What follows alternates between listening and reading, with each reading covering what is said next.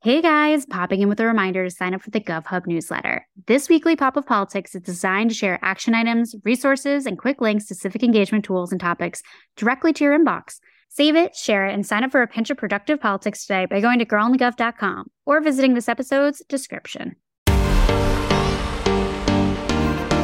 Welcome to Top Stories of the Week, presented by Girl and the Gov, the podcast. This exclusive bonus episode drops on Tuesdays and gives you the 411 on the need to know political news and tea. So, as always, we'll keep you updated. Welcome back to Top Stories of the Week. The last top stories before she goes on vacation. A little vacay, a little the news moment. is going on vacay. We're Oh, taking a if break. only. If only. No, know. but does, seriously, though. We're doing we're keeping the interview episodes rolling rolling so course, those will not be on break but we are taking just a little top stories break because maddie's added a job to her roster of Girl and the Gov jobs and adding Mhm. a whole nother one I sure so we're, am. we're trying to figure out just like time wise how we balance everything. Time management. and that doesn't let me just say this this doesn't mean anything's changing from Mm-mm. Without you know with the exception of obviously a few weeks of Pop stories just going on break she will be back Mhm. she will be back do not panic but Yes. the consulting the viral the newsletter the Girl and the Gov everything nothing else will be Nothing's changing. you'll see our faces doing all the things so So we have great interview episodes coming Yeah, up yeah. in weeks to come as well. And also, like, obviously, if anything crazy happens in the news, which like we can almost guarantee will happen, it'll be Mm. covered in intros for our Wednesday episodes. So, you know, we'll make sure to to cover everything that needs to be covered. But yeah, little little hiatus from top stories moving forward, but we'll be back and we have some top stories to run through today. we really do We really do. Well, kicking off, I just like saw this and I thought it was funny because oh god Joe Biden really is just owning the age thing, which is just, I'm really glad he's doing that because, first of all, it's like genius. Like, that's what you need to do if everyone's attacking one Mhm. thing, especially if it's something like that you can't change about yourself, then you have to own it. You know what I mean? And he's just like serving jokes left and right about how old he is. And I'm really proud of him, honestly, for it. You know what this reminds me of though? From and the only only toasters will get this is when Claudia talks about Lea Michele and the can't read scenario and how if she just owned it from the get-go, like it would be hilarious and also no one would even remember. I mean, uh, slightly different situation, but I just I do think that self-awareness sells. And this is a great example of that of being like this is just who I am. Like I I am old. I get it. It is what it is. And we're here for the jokes. I will also say he's always had a sense of humor. Like Yes, you could say a lot of things about Joe Biden. He's funny. He's funny. And I think, yeah, just like bringing that humanity to him is important because, hey, it also just like stops critics like in its tracks. Not that people are going to stop, you know, being worried about, you know, how viable he is as a candidate for his age, blah, blah, blah. But I think the more he owns it and can like make a joke out of it and be like, I'm here and I'm coherent and I'm making good jokes about it, like, what are you going to say about the guy? But he basically made some jokes at an event, I think this weekend. He was making jokes that he like served in the Senate for 270 years because I think the church um, he was at, it's like a an old church, and he was just like playing on like how they're the same age or something.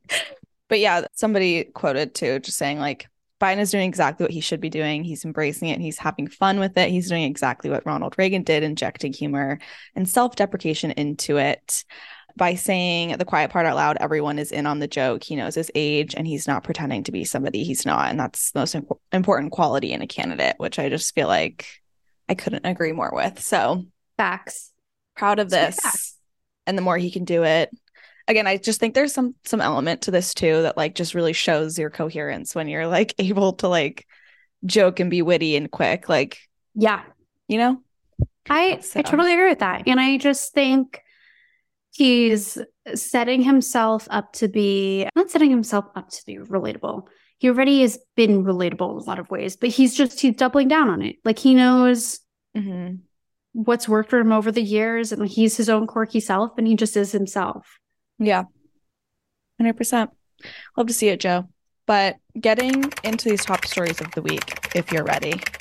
I'm ready, but I, I don't even know what you picked. So this is this is element of surprise for Samantha. We really get to see her raw thoughts and emotions on these stories because terrifying. I pick them, she reacts, and that's how we like it here at Girls Wait, speaking of though, there's this TikTok sound that's like shows it's basically like someone being in a conversation and then they they're saying stuff and then they realize that they should like shut up like they're about to accidentally spill tea to like someone that they're not supposed to.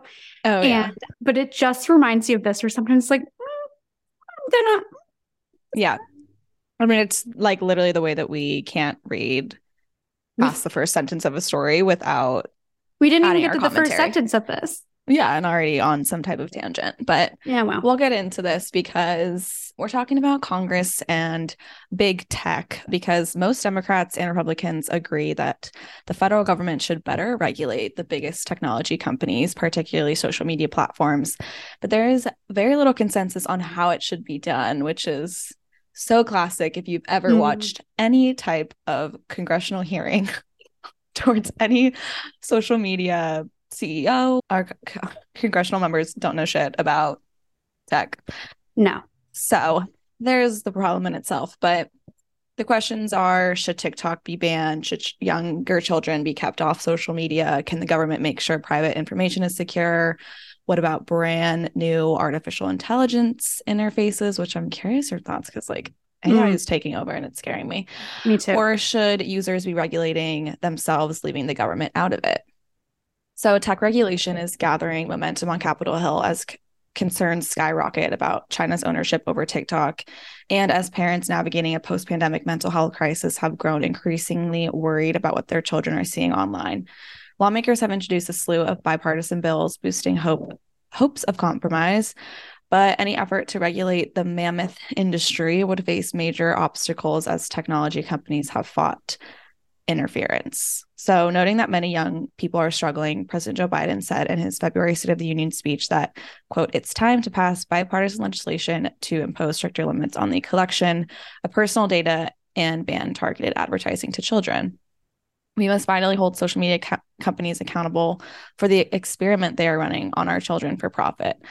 Tech companies have aggressively fought any federal interference and they have operated for decades now without strict federal oversight, making any new rules or guidelines that much more complicated. So, a look at some of the areas of potential regulation, looking at children's safety, like we mentioned, several House and Senate bills would try to make social media and the internet in general safer for children who will inevitably be online. Lawmakers cite numerous examples of teenagers who have taken their own lives after cyberbullying or died engaging in dangerous behaviors encouraged on social media. Another thing is data privacy. Biden's State of the Union remarks appeared to be a nod toward legislation by Senator Ed Markey of Massachusetts and Bill Cassidy of Louisiana that would expand child privacy protections online, prohibiting companies from collecting personal data from younger teenagers and banning targeted advertising to children and teens. The bill also reintroduced last week would create a so-called er- eraser button allowing parents and kids to eliminate personal data when possible. The TikTok ban in China. This is another one. Lawmakers introduce a raft of bills to either ban TikTok a or raft, easy, a whole raft, or make it easier to ban it after a combative March House hearing uh, in which lawmakers from both parties grilled TikTok CEO over his company's ties to China's communist government, data security, and harmful content on the app. TikTok has launched an extensive lobbying campaign for its survival, including by harnessing influencers and young voters to argue that the app isn't harmful. And then artificial intelligence. So, a newer question for Congress is whether lawmakers should move to regulate artificial intelligence as rapidly developing and potentially revolutionary products like AI chatbot ChatGPT begin to enter the marketplace and can, in many ways, mimic human behavior. Senate leader Schumer has made the emerging technology a priority, arguing that the United States needs to stay ahead of China and other countries that are eyeing regulations on AI products. He has been working with AI experts and has released a general framework of what regulation could look like, including increased disclosure of the people and data involved in developing the technology, more transparency and explanation for how the bots arrive at responses. Yeah, there's so there's much so here. Much. But I think and you kind of like hinted at this before, like the scariest thing to me is AI. The social totally. media stuff to me, like I'm not saying We're almost like used to it by now. It's like it's been right. around for so long. We kind of know kind of the pros and the like, cons of it. Right. Like I think, don't get me wrong, do I think that certain regulations could help it for sure, especially in terms of data? Like I, I do mm-hmm. think that there's use in and benefit to some of these things. I don't think a TikTok ban is the way to go, for example, but I do think that some sort of regulation on social media companies and tech companies in general is needed. I mean, they're like freaking wild, wild west cowboys mm-hmm. out here, and it's very ridiculous and very scary. But I think the thing that scares me the most is AI. Like totally. what that could do, receiving a message that is AI generated, thinking it's real, then it seems, but it's actually yeah, not. I, mean, I feel like the fakes, there's just the first thing I think of with AI regulations. It's like just everything AI created should have to be labeled that it is. A thousand like, percent. I think that's a really simple and easy and common sense regulation for this like there's just like even the pictures that can be generated of like a picture can be made of you doing something you never did and that can right. put you in hot water and it doesn't show that it's ai generated like it can literally create a firestorm of fake news around something. Right. And that's obviously very problematic but i think also like looking at jobs and like yeah. people's jobs and i think if brands or big companies are going to start using ai to kind of replace some of the things that little humans do. Yeah.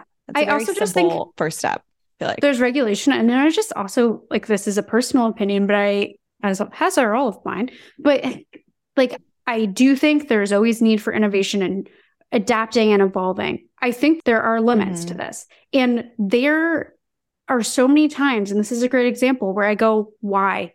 Like, what is so necessary? Like, someone's arguing, oh, it improves people's lives. No, it improves corporations functionality. It, improves, it doesn't like, improves people's actual lives. It actually yeah. could harm lives more than I. I think it offers more harm than good in so many different ways. How the future of the mm-hmm. economy looks, how the future of people's lives will look. Like I just don't see this know, as beneficial. Crazy. I like, think it's creepy. People have been making creepy robots taking over the world movies for how long? Exactly. Like have we, have we not right? Have we not learned from what's that Will Smith one?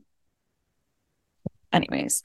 But there was also that one with the creepy doll or whatever that they were doing ads for a few months ago. And it was like this like girl got this doll that was like supposed to i think replace her friend something weird and then it like ended up protecting her and like murdering everyone around her it's like yeah. i just long story short, I just don't think that this is and I just feel like it's the way to go. Use people and we should be like, humanizing more and yes, I, AIing like, yeah less. And that's the thing too, especially in this article talking about like social media and stuff. A lot of the reason like social media has had a detrimental effect on people's mental health is because it's like taking humanity like more and more out of the equation of people's lives and like taking them out of more like actual in person like socialization moments that are so right. crucial. Like so yeah i just feel like this is another added element to that that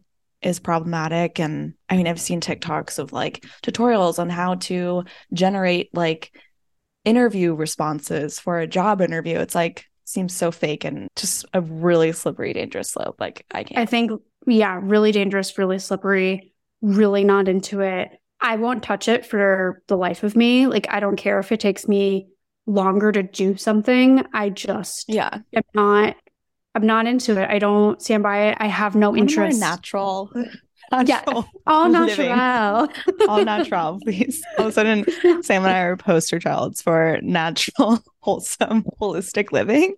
Yeah. Yeah. This is also a good episode that we can start working on of just getting I feel like we haven't really had like a breakdown of like big tech and like some of these issues and re- legislation so right. that can be made. So definitely a pressing topic and especially just in this new kind of wake of like this weird threat of AI like popping up so big. So we'll work on that for y'all.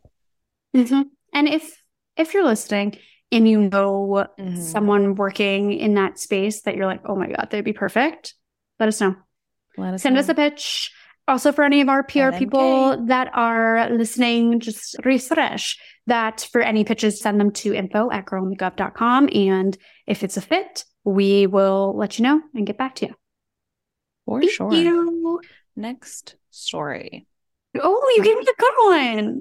I know because this is the one Sam sent me. So I'm like, I would let her read it because I know she probably has commentary. I know she does actually. So next one. You know, what could I say? Okay, SCOTUS impeachments. We're getting into it. So groundbreaking revelations from ProPublica, backed up by reporting from the Washington Post, the New York Times, and Politico, has heaped scandal on Clarence Thomas's already stained reputation, begging the question what will it take to him? No, but like literally. Great question. Like, I don't. no, literally. Like, I would love the answer to that. Maybe this same. article will provide it. I hope it at least gives us some clarity. But the Supreme Court justices are given lifetime appointments ending when they either choose to retire or die. Which I gotta or say, die. process. choose to retire or die. Literally the dramatics. The Supreme Court it really is so morbid. Like no one talks about it. No, I know. Like, and they're in life. all black. And they're like in yeah. the little robes. And it's like kind of satanic. Remember when we did that episode with Yeah. yeah. And then also, he was like, wait, what's that? I'm like, you haven't seen Twilight? Get out of here. Speaking of, did you see that they're doing like a Twilight like spin-off series? I think I did see that. Yeah. Yeah. Haven't. No, me neither. It's I like hate, don't mess with that. the original. Don't, it's like let's. Don't. Like remember when they tried? They did that. I wonder is that Gossip Girl show still going? Like that new one? I think like, they canceled it. I never touched it. Thank you. No, thank you. No. Same with Sex in the City. Like, can we well, not? I don't. I don't mind that. I kind of liked that just because I just think that show's entertaining. Regardless, obviously, it's not as good as like the main like real seasons, but there's just something about Sex and the City like I will be going back. And at least it's not like a new cast, like it's the same same girlies, but yeah. Anyways. I don't know. Nonetheless, nonetheless, the I can't the constitutional the transition there is just non-existent. I'm so sorry. the constitutional process, please. Thank you. Mm, yes, that constitutional process for impeaching a Supreme Court judge is similar to impeaching a president, or any other civil officer. The House votes for impeachment. If it passes with a simple majority, Senate holds a trial with a two thirds vote needed to convict. An impeachment must be substantively warranted. And on this point, the Constitution is vague. Article 2, Section 4 mentions treason, bribery, or other high crimes and misdemeanors as grounds for impeachment without further defining the latter. Otherwise, officers shall hold their offices during good behavior. That is so vague. Good I'm behavior. Definitely seeing the bribery and I'm seeing touches of treason with the Clarence Thomas of it all. So I think we mm. have grounds here, folks. I could not agree more. So, mm. speaking of which, the grounds, shall we get into it? A brief list. Let's get into the grounds. Well manicured grounds. Okay brief list of Clarence Thomas's ethical misdeeds. By the way, we also have a TikTok. I started compiling these, so go check it out. Make that make that baby go viral. Thank you. Back to the misdeeds. Alleged sexual harassment. Thomas's confirmation hearing in 1989 included testimony from lawyer Anita Hill, who alleged that Thomas had sexually harassed her when she worked at the Equal Employment Opportunity Commission. The incendiary hearings damaged Thomas's chances, but he nevertheless squeaked by on a 52 to 48 Senate vote, slim majority in the standards of the time, and was confirmed as an associate justice on the Supreme Court. I totally forgot about this. Like, I'll never forget Anita Hill's name, but I didn't realize it was Clarence. Mm-hmm. That was mm-hmm. the the what's it called? The slime bucket. The slime bucket. The perpetrator perpetrator. But there's one word I'm thinking of. Oh, just, shoot. It's a Monday. I'm just gonna stop trying. We tried, but I know I I know what you mean, and I don't think I realized until the first scandal of Clarence's at this day and age dropped, mm-hmm. and then I was like, oh, like I don't think it's unfortunately like a point of history that, well, obviously should have had more focus on ever was for me because it wasn't on the AP test when I was in school because it stopped at a certain. I think it stopped at the early 90s. I don't know. It stopped at a certain point, and after that, they're like, eh. again, not what I recommend as a way to teach things, but just saying. But like, as if like, could this have not been a bigger hint? But it's like, I mean, he really set the groundwork for Kavanaugh. sexual misconduct, Really? sexual assault. Yeah. Just, I mean, Just fill the whatever. bench. Fill the mm. bench. I wonder. I wonder what their hangouts are like. A lot of Bud Light and misogyny. But Totally. anyways, back to Clarence Thomas and his misdeeds. The grounds for Right. impeachment. now we're on two. to disclosing. Oh, sorry, not disclosing tens of thousands in luxury gifts and financial favors from a prominent conservative donor. The gifts from Harlan Crow over a period of two decades and detailed in a report by ProPublica was in an apparent violation of the Supreme Court's reporting requirements, raising questions about Thomas's conflicts of interest. ProPublica later reported that Crow bought, bought three properties from Thomas and paid tuition for his grandnephew, Mark Martin, to attend an elite private school. Thomas did not disclose those payments. Now, this is where This I just initially everything. was like, Harlan Mhm. Crow is a sugar daddy. 100%. And this is like this is. the tuition thing is a relatively new piece of the puzzle that came out Right. last week, right? And we talked about the Harlan Crow of it all a few Mhm. top stories back because first of all, we're obsessed with his name. Not obsessed with him, just like think it's a really cool name. Facts. But the initial story was like he's gone on all these really nice vacations with Harlan Crow. And Clarence Thomas was like, he's just my friend. Like we go on family vacations together. What's the deal? Like, and I think that had a lot of gray area to it. Like there are excuses where he could be like, I just my friend planned a vacation. He's bringing me and some a group of friends. Like there are Right. there are gray areas to to paint there. But this, why does your friend need to pay for your son's school? Like that's problematic as fuck. And, like it's so clear Right. what's happening. A thousand percent. And also, like, then to the property element of purchasing his mom's home. I don't know if that was in this Mm. part of it yet, or did I not get there? Regardless, like, oh, yeah, the three properties. So an element of it's in here. Like that same same vibe. It's like Yeah, you know exactly that crosses the friend line for sure. No, it totally does. Like, what friend does that? It's so weird. It's like, Mhm. and especially, it's not a scenario, unless I'm totally wrong, and I don't think I am here, where you have a friend that's down on their luck and you're helping their kid out because, Right. like, you know, they, whatever, they really, you really want to. Is this a able to help. long term friend that's just like a genuine friend who's been there for you forever? Or is this a friend who has like major conservative donor ties and like ties to the political space and to Right. the work that you do? Yes. So come on. Exactly. You are on the highest court in the land, and there are clear lines to cross with Yeah. certain gifts that you take from people. Like you deal with people's lives and people's literal rights, like as your job. You got to be really careful about the people you interact with and the things you take from people because clearly Yeah. there's an an influence piece there that Totally. Well, that's actually the perfect segue to mentioning Ginni in this whole thing. And I have to say, I called this the pirate pile and then a just heinous sub bullet in the TikTok list of things. But like, I just, you know, I need some alliteration and something in pirate pile is all I can come up with. So, you know, it is what it is.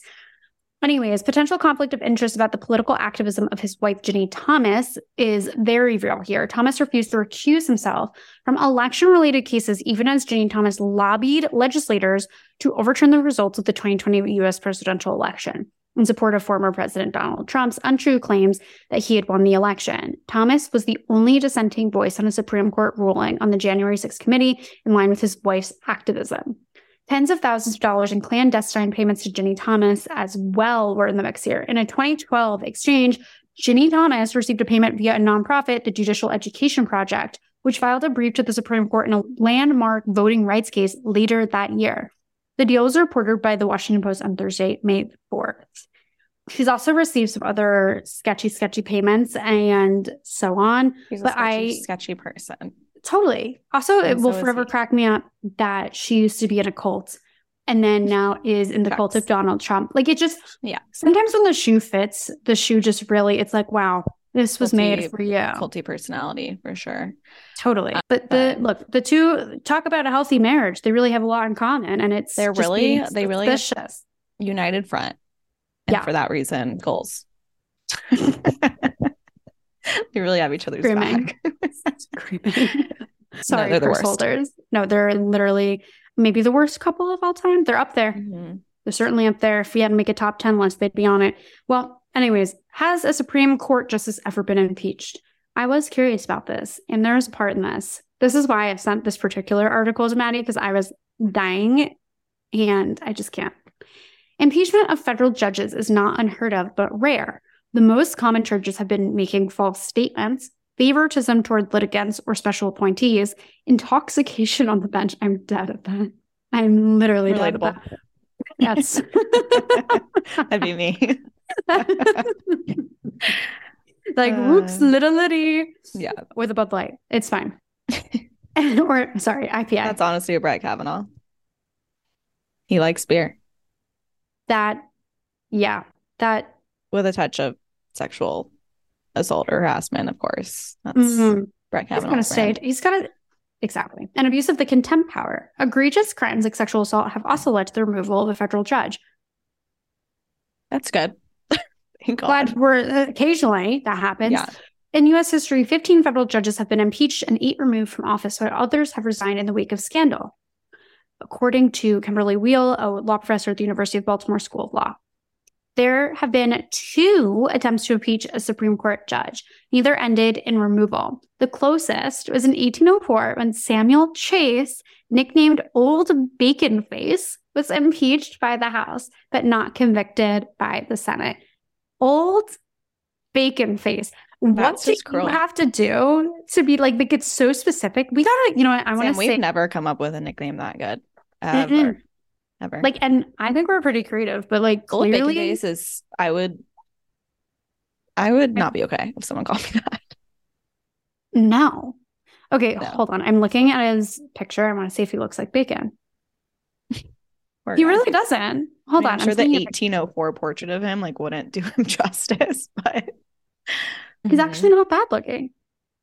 Oh, can you send it to me? Yeah, hold on. No, Zaddy. they were just jealous of him. Um, what did he get impeached for, though? I don't want to call him a zaddy. that's, that's a good point. Let me also just explain the bacon face thing because there's a little bit of a thing here. So it was during his time as a member of the bar that his colleagues gave him the nickname of Old Bacon Face, either due to his proneness, don't know what that means, or for, oh, for his, keep reading, Samantha, either due to his proneness for facial flush when angered or excited, or due to his general ruddy complexion in general. I don't. Mm. Well, yeah, old bacon face. We we love that was included in this article. Yeah, that's um, it. Really did it for me. But in terms of current events, any legislative attempt to impeach Thomas will have to begin in Congress. According to a list compiled by the New Republic, so far 13 members of the House and Senate have called for Thomas's resignation or impeachment. 13. I come on, people. Like this is okay. This is one of those things where like even if you think that there's no hope for it to happen like i feel like you as a representative should stand so up and say. that it's like just what do you think? Stop thinking about what everyone else is going to do or what everyone else is going to think. Like that's how this body is supposed to function. Like it shouldn't be all this like caucusing and uh, you know it's just everyone go up to the table say what you think. Let's tally up the votes see where we're at. Yeah. So it shouldn't only be 13. Like I think that yeah. is so and like what are they afraid of? Low. Like standing up, especially Democrats, like what the fuck are you thinking? What standing up against somebody who has sexual assault in their history. It's clearly, right. you know, this bribery piece of the impeachment equation that needs to be there for impeachment to be considered is very clearly there. I think the Ginni Thomas of it all is treasonous in ways, given her participation in the January 6th of it all. Right. So I'm like, and here's the thing plus one equals... like, you're not getting, like, say you're, you're going to dem in a kind of red leaning district. You are not getting the MAGA voters. Like, stop worrying about them. Mm-hmm. Like, you're, and also, I just feel like this with like all politicians. If you lose, you lose. Like, get a different job. Like that's what I just feel like that's like such as this is especially like my feeling towards older elected officials because that is such the mentality they have towards like us young people. Just get a job. Just get a job. And like that type of thing. Too. Right. Like if this was a more progressive judge who had any type of maybe bribery or, you know, similar situation. Say the same damn thing. What would Republicans do? They would absolutely take this as far as they possibly could. And Democrats and the way that they function with the Supreme Court, obviously it's like not a partisan body, but it really actually is. The RBG of it all, like just the strategy around the Supreme Court is terrible. I mean, yeah. the fact that love RBG, why why not step down? Why not, you know, allow Obama to appoint someone? It's just like. Yeah. I could not agree more. But speaking of this a little bit more too, because we're talking about some updates on Dianne Feinstein. Her mm-hmm. absence also kind of contributes even to the Clarence Thomas conversation, just because if Senate wants Senate wants to take this up at all, like they need her vote. Um, and so Senator Dianne Feinstein said in a statement Thursday she intends to return to the Senate from her prolonged medical absence, but still did not include an exact return date, which is not helpful in any way, shape, or form. I will say, as I thank you. Thank you, yes. Professor Medved. I will say that my opinion on this issue specific to her has changed since yeah. initial thoughts. Continue. Yeah. So White Matters Feinstein, who has missed dozens of Senate votes since she was diagnosed and hospitalized with shingles in February, has faced calls to resign from fellow Democrats. Democrats who have called on Feinstein, a member of the Senate Judiciary Committee, to resign, have argued that her absence has made it more difficult for the party to confirm additional judicial nominees to the federal judiciary, which in many cases are lifetime appointments. What they're saying is that Feinstein, who is 89 and plans to retire at the end of her term in 2025, so that year, I don't know why that's so triggering. Like it's only no, two years away, less. But like Jesus, I don't know. Something about that seems really futuristic looking at those numbers together. Yeah. Defended her absence on Thursday, noting that the committee advanced eight judicial nominees during her absence with varying degrees of support from Repu- from Republicans. Quote, I'm disappointed that Republicans are blocking a few in committee, Feinstein said in a statement. I'm confident that when I return, we will be able to move the remaining qualified nominees to the Senate floor for a vote. Feinstein said in early March that she was released from the hospital and would continue her recovery with at home care. I will asterisk this, this one but... thing is I do think the fact that even with COVID, the Senate has not updated its policy of how to function with any like remote element is a little amiss. Like Congress did allow totally. Congress did allow representatives to what was it was specific way of voting. Yeah, like vote and, cloture. Yeah, like they're able to vote while not there. And yeah. I think there is like if you can watch the hearing on C-SPAN or whatever, or if it's not televised on C-SPAN, you're a senator and able to therefore access the hearings that and testimony remotely, you should be mm-hmm. able to vote on it remotely as well. Like 100%. I don't there's this should not be a scenario. This is such an easy solve. The you know what I mean? It's not efficient, which is crazy given that they're, they're such a smaller body. So it's like right. really should be able to be more efficient than the House so as fucking 500 whatever people. So yeah, anyways, Democrats have said that several federal judge nominees have been unable to advance during Feinstein's absence, as Republicans would not likely support them, according to AP. In mid April, Feinstein also said she would return, quote, as soon as possible once my medical team advises that it's safe for me to travel the big picture Senate Judiciary Committee Chair Dick Durbin, who is Democrat from Illinois, said on Thursday that the committee will also be unable to proceed with the new ethics reform bill for Supreme Court justices until Feinstein's return, CNN reports. So the reform bill would be in part response to a series of ProPublica investigations into undisclosed gifts and deals Justice Clarence Thomas made with Republican megadonor Harlan Crow, which we just chatted about. ProPublica reported on Thursday that Crow made private school tuition payments for Thomas's grandnephew and the previous reports about the luxury trips. So I just I can't with this. This really just has like Nancy yeah. Pelosi written all over it. Oh, that's not what I thought you were gonna say. But okay. I just because again, it's just like back to our first conversation about this whole thing that this has a lot to do with the Senate race in California, almost everything to do with it. Right. Because if she steps down or resigns, then Gavin Newsom, as promised, will appoint a black woman to replace Dianne Feinstein, which again, there'll still be an election for the seat, but likely how politics works. The person appointed and gets that name recognition and is already in the seat is probably going to be voted back in. So it will kind of like scrap this big Senate race that's anticipated in California. And I think I have so many thoughts, like so many from the money that's getting poured into this race to, you know, it's just like there's so many interests at play. And I think also Nancy Pelosi endorsing Adam Schiff and wanting him to be be the guy. If Dianne Feinstein steps down, that will almost completely take away her plan that, there. Yeah. That plan. I I do agree with that. I think also like where I've personally felt a shift, it shift. nice. Nice. The shift on this is these statements from Feinstein, like Feinstein, Feinstein. I'm such a bad Jew. Feinstein. God.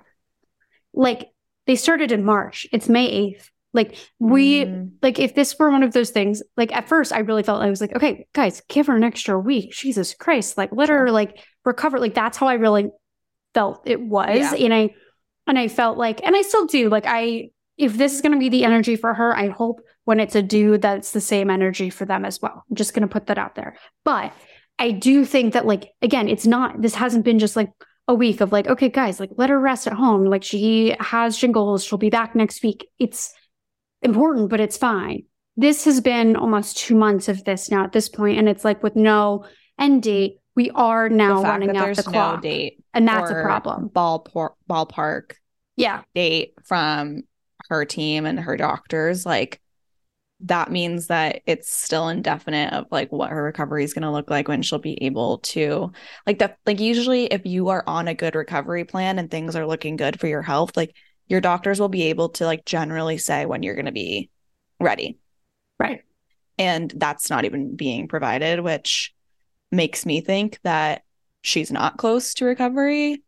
So, yeah, it's just this. I don't know. It's I think the pressure needs to keep being keep being put on, and yeah, I don't know. It's just it's this all seems really political to me. It has from the jump, and 2025 also even if you recover you're still going to have to be good until the end of your term in 2025 so if her health is deteriorating like right pray for her i want her to be good but like just i don't see her being back in full force regardless like it's just no because hard. even if it's just beyond like the legislative process is beyond just voting on something or marking something up a committee. Like it really requires that elected to also be lobbying other people and going to all of these events and having and talking to people and talking to constituents. And there's that is exhausting. I'm not going to take that away from anyone 100%. on any side of the party or on any side of the aisle. But like, I do think, like, at this point, like, even then, if she does go back, say it's June, right? Say it's June, she goes back then what's to say that she doesn't have another similar medical emergency type thing? And God bless her. But then she's back home again. And then we're doing like rinse, yeah. repeat, rinse, repeat. So I just, I do think, like I said, if this had been one of these scenarios, which I initially thought it was, of like, guys, give her the week, my God, like, fine, then whatever. But this is now turning into something that's really holding up democratic reforms and mm-hmm. also, I think in a time when we have power and it could go away. A thousand percent.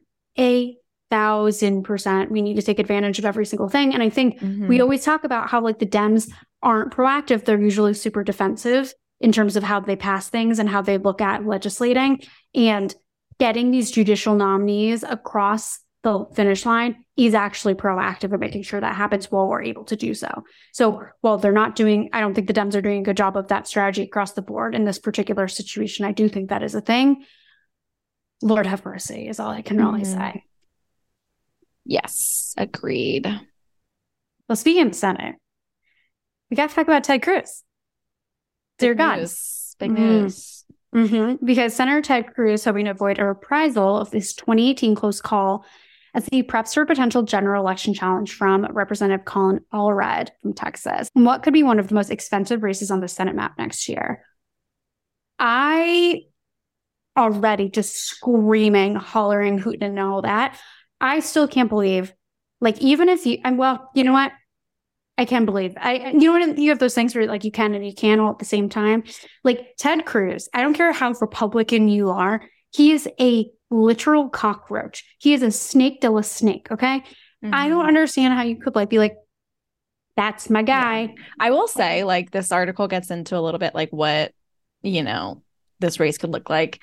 It looks favorable for for Ted Cruz, obviously, but like I gotta I you gotta think like to that vein, that same vein that like there's gotta be some at least more moderate Republicans who fucking hate the guy, you know? Like Greg Abbott is one thing. I think Greg Abbott is still terrible, but like the way he moves isn't like as Ted Cruzy. So that like if you are a voter, like you're just kind of voting for the guy you know is your governor versus right. like Ted Cruz has this like name and reputation to him that might hurt him, but I don't know. We'll get it. Like he just get into what like even Republicans don't like him. Like he's kind of that guy. I also yeah. think to I but again, like if you're a diehard Republican, you're just gonna vote ticket anyways. You know, who do you mm-hmm. what do you care? I, I mean, guess? the thing but, is too, like this campaign's gonna have a lot of fun regardless because there's so much fucking yeah. tea against this guy and so much like messaging and shit. The attack ads and the oppo like messaging around this guy is gonna be is gonna be fun for like literally pass the popcorn. yeah. Pass the popcorn. I also Got think material. that you know this is one of those ones where I could very I look. I hope that Colin Allred pulls it out and absolutely wins for sure. But I do think that Texas politics can be like sometimes a mystery, especially for us on the outside. And we did an awesome episode actually about that, more specific to state level politics, but a few weeks ago. So go check that out. But regardless, like this does give that vibe of like, you know, like just being like an outsider of Texas and being like, oh my God, like this Excited. is going to be great. Slam yeah. dunk, blah, blah, blah. Like, like okay, here's us okay. getting into our thoughts like before we read the article but one more thought from my end is that regardless what happens in this race because of all the investment that's going to go into it and the attention like i think it's definitely going to be a race that regardless of if he wins or loses will push the needle really far in texas of like getting new vote- voters registered like kind of shifting and mm. shifting things more blue like just the, kind of like the way some of these big races do and have done in Texas, in Arizona, and Georgia, like they move the needle and it's it's it's going to be one of those races that contributes to kind of like the long game of like how can we change Texas. So regardless, I think we'll get a win there, but Sam run us through kind of what this race might look like. Yeah, let's get into it. Democrats are hoping the race emerges as a rare competitive contest for GOP held seat in 2024. But Cancun Cruz, the two term conservative firebrand, is looking to make his narrow 2018 win in a knockdown dragout fight the exception and not the rule. Cruz said, I feel very confident about this election told The Hill in a brief interview. I fully expect for the Democrats to spend 100 million in nasty attack ads because today's Democratic Party is angry and they want to express that rage. But for my end, I'm going to keep the race about our substantive record of hate. He didn't say the hate. I'm just saying. I'm adding. I'm ad libbing. And our visions for the state of Texas. What is his his record? What's his legislative record look like? Hmm? What solutions mm. are you putting forth in the Senate, Ted Cruz? I'd love to know. Besides just full blown cock blocking and bigotry and, and he taking, also taking of major special interest money. He's also like known for specifically voting against things. And then if it passes like for example like bipartisan infrastructure law that type of scenario and then like acting like he took part in making it happen. It's like very mm. much his mo very much his so, personality. and don't quote me on the specific bill. I'm just using it as an example. I can't remember what he voted on that but just saying Thankfully for Cruz, the situation has changed drastically from 2018 to this cycle. Heading to his first reelection campaign, Cruz was fresh off his 2016 presidential bid. I forgot about that. And his high profile wars with former President Trump, all which put him behind the eight ball back home. The polling shows as much. According to the University of Texas tracking of his job approval, Cruz is sitting at 45%, figure that has remained relatively static throughout his second term. Throughout the 2018 cycle, Cruz was mired between 38 and 40%. He also had a uniquely strong opponent that year in Rep, then Rep Beto O'Rourke, who married a message of unity and anti Cruz sentiment among Democrats and independents and a fundraising prowess that was unmatched to create a perfect storm against the Texas senator. Cruz, however, unfortunately survived, but he won by less than three percentage points, virtually ensuring he won't be caught flat footed as a battle with Allred looms ahead.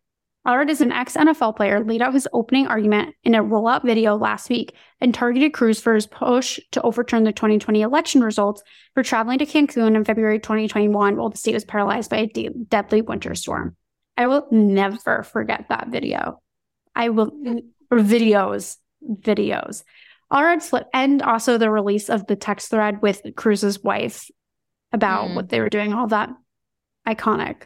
Allred flipped what was then a competitive district from red to blue in 2018. The nonpartisan election forecaster Cook political report shifted the Senate race from solid Republican to likely Republican. Interesting.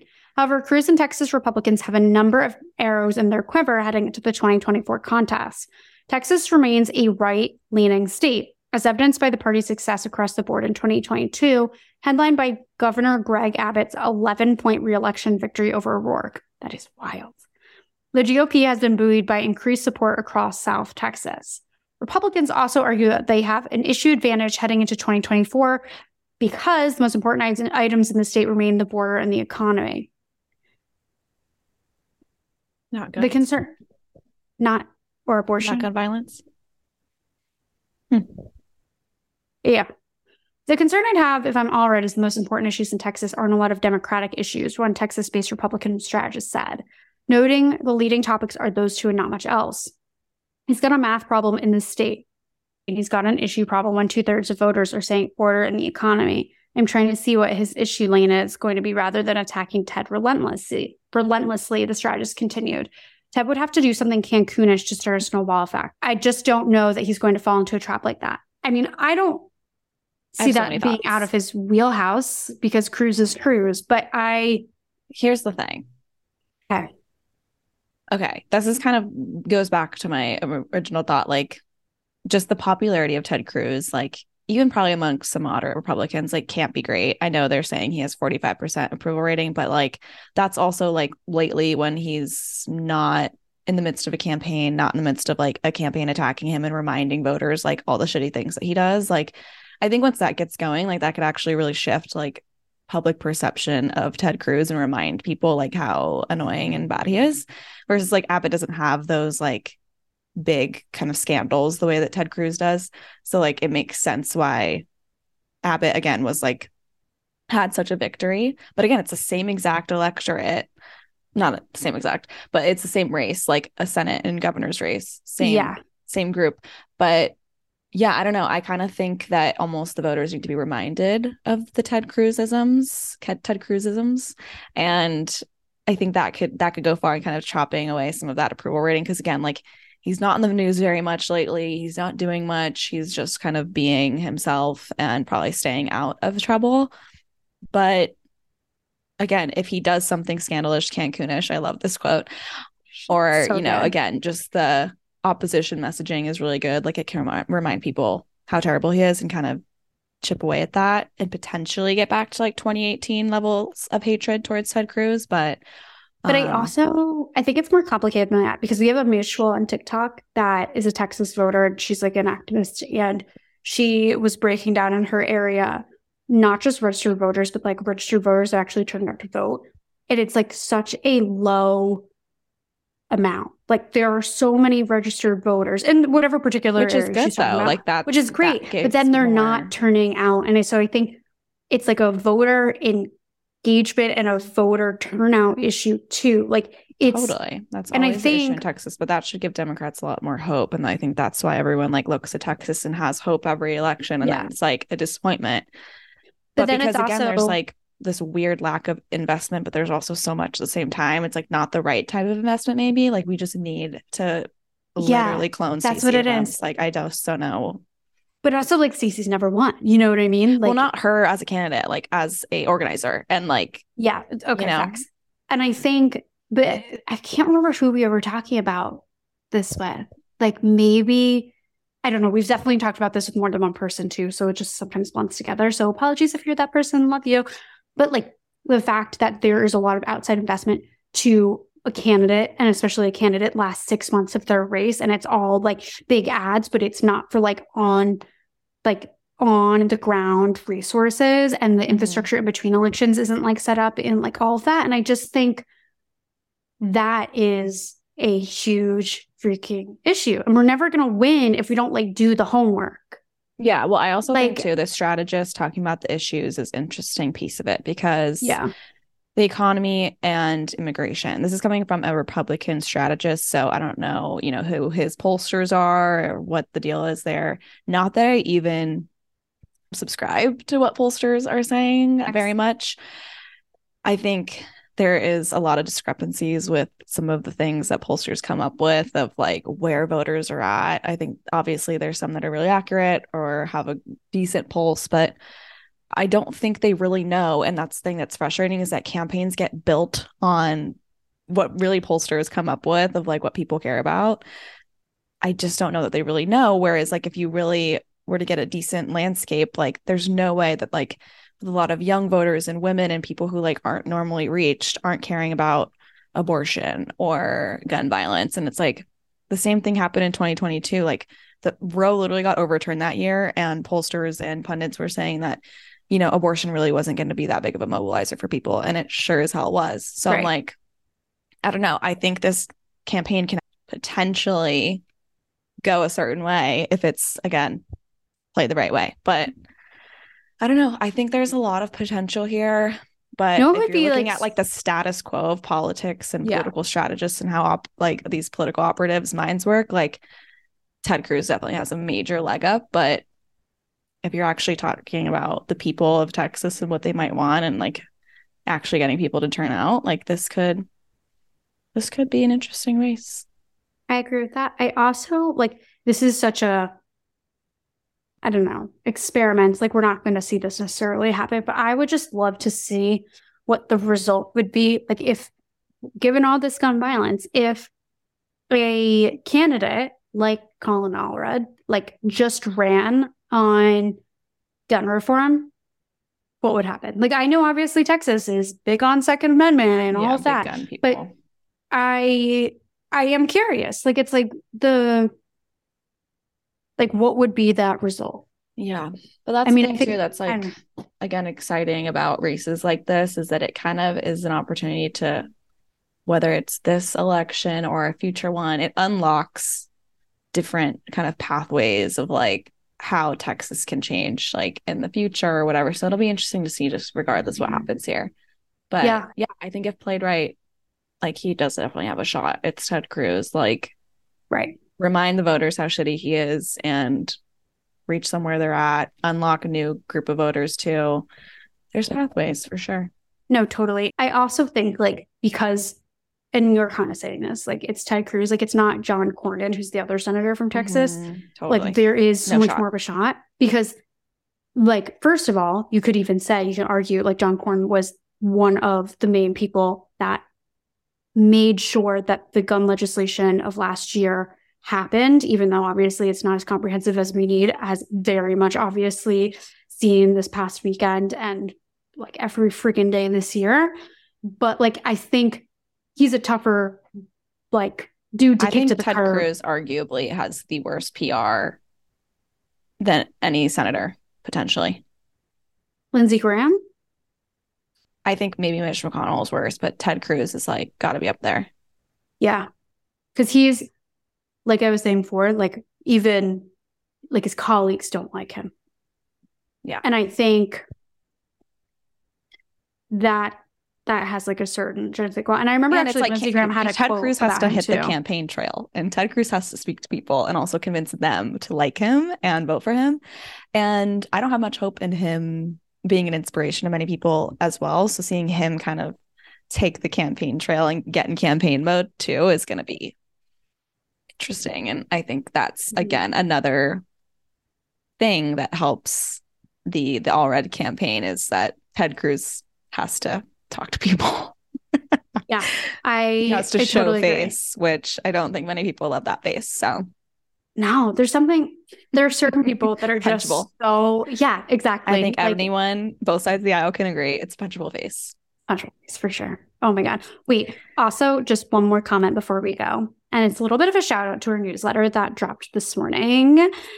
Or if, honestly, it might have been like 11:58, so this afternoon is debatable. But regardless, there is a hilarious video of Matt Gaetz prepping Ron DeSantis for the 2018 debates.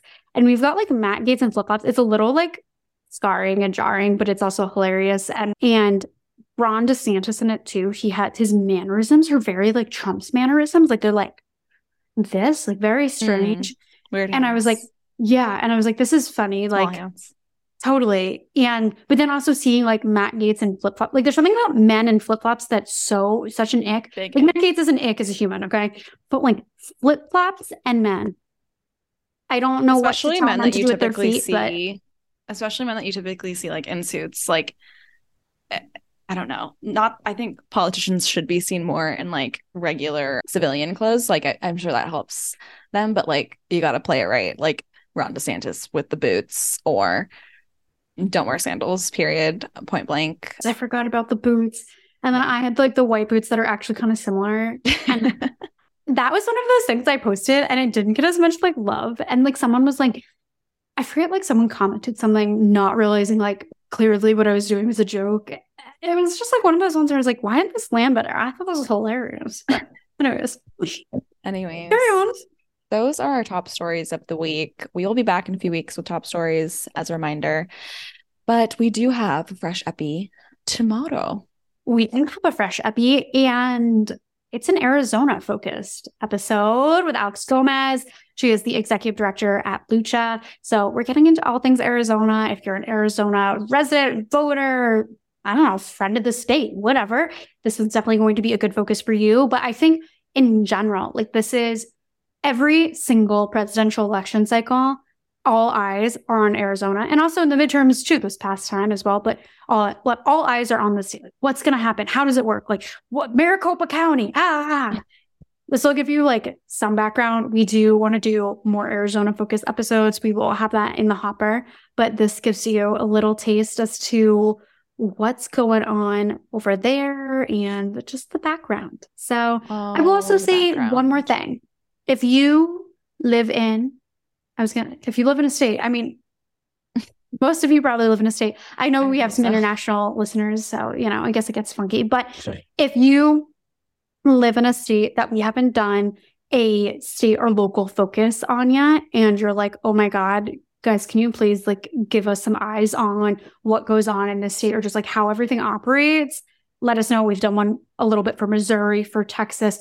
We're trying Arkansas. We're trying to go through and make sure we hit all of the states so that we at least have like a little taste the rainbow moment of like what politics looks like across all 50. So Speaking of rainbow, got out of Hawaii to that list. You can't forget about Hawaii politics. We haven't touched it whatsoever. I Not know. absolute sliver. Not a keeping up with the candidates. Come on. Come on, girl. I know. We are you yelling at me? I'm under attack. I'm no, I really do too. And it is I like know why I like recently been thinking about that lately. I'm like, No, me too. not that I like can think like obviously Hawaii really keeps itself out of the political conversation, but like there's got to be so much to dive into. Like we definitely need to cover it. Well, they're pretty progressive state too. Like what I Mm-hmm. do see is like pretty like on it. And I'm like, oh, okay, Hawaii pop off. Like Sam said, slide into our DMs with any guest suggestions. And again, if there's a state that we haven't given as much love to, and we obviously want to. So just send some suggestions over our way. But we will be talking to you all tomorrow. To Delu. Hey,